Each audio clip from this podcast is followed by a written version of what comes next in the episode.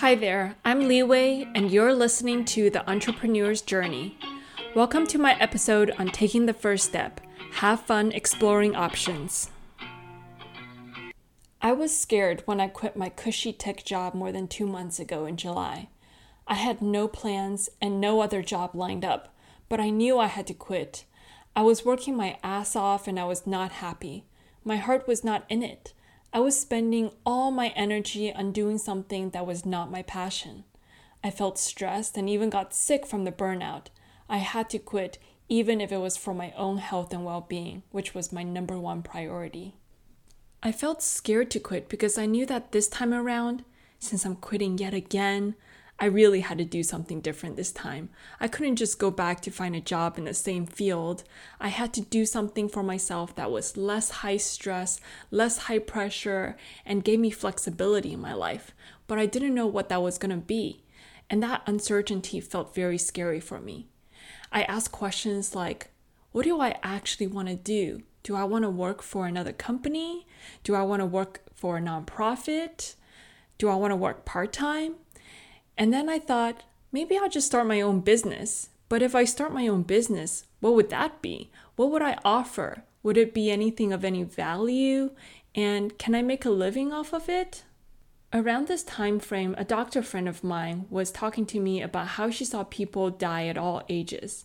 And this made me think, you know, I was going to start this business when I was 60, but I really cannot wait till I'm 60. What if I don't actually live till I'm 60? Then the thing that I've always wanted to do will never have been done.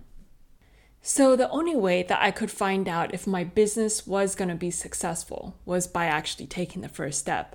I needed to start exploring, and I decided that the first thing I would try is figure out what kind of services I would come up with if I did start that business of mine. And so I began the exploratory phase of my journey, which is an important part of becoming an entrepreneur. There was no way that I could think and rationalize what I wanted to do. I needed the direct experience to receive the clarity I needed.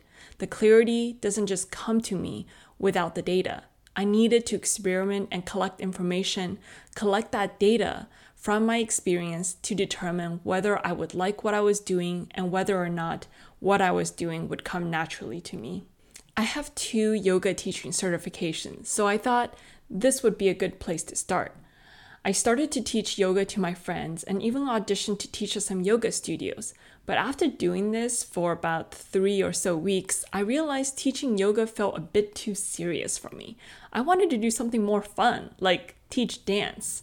So I continued this process of trying many things and reflecting on how I felt about each of those experiences until it became clear to me what I actually cared about the most it wasn't about immediately making money off my artwork, which I was also creating, or spending the, my time making those prints. I cared about sharing my valuable life lessons with others. It felt like it was a disservice to not share this information with the world.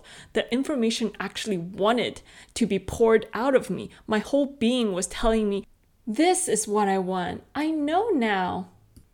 When you're doing something in alignment with your heart, your passion, and your purpose, the universe has a way of helping you and guiding you on your journey every single step of the way. It meets you right where you're at, and that's what the universe did for me. As I went through my trial and error process, I came to the realization of what it is I cared about, what it is I don't care about, what it is that I'm good at, and what it is that I'm not good at by bringing me all the experiences I needed along the way. Even though I have clarity right now about what I want to do, I know that when the time is right to move on to something else, my heart will tell me. I want you to know that for me and possibly for every other entrepreneur, taking that first step was the hardest. I remember at one of my lowest points earlier on, I was thinking to myself, I'm just wasting my time. I'm not making any money. I don't know that I'm making any progress, and I feel like such a failure at life. I was filled with so much dread that everything I was doing was going to amount to nothing. But I just kept going, and I reminded myself that I was not a failure by listing all the ways in which I had been successful. How could I discount all of those accomplishments? But even then, I had one foot in and one foot out, just in case I did not succeed. And then, as I kept going for a couple of weeks, I realized that if I was fully going to commit to this dream job of mine and put all my heart and soul into it, I had to have two feet in. I started paying for and working with a business coach, and she kept me going. I also had friends who supported me, and they kept me going. Progress is made of tiny little steps. You have to take the first step, the hardest step to take but once you push past the resistance and the initial hump, the momentum builds up and it gets easier, and the progress you see keeps you going.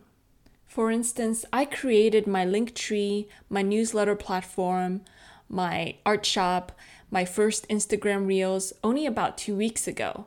And last week, more than 300 people liked one of my reels. Most of my Instagram content had less than 10 likes prior to this moment. I had about 30 people read my first newsletter, but more than 200 people read my latest newsletter. What? This was unreal. I truly believe that when you follow your heart, cosmically reinforcing experiences help lead you to the dreams held within that precious chamber of your being.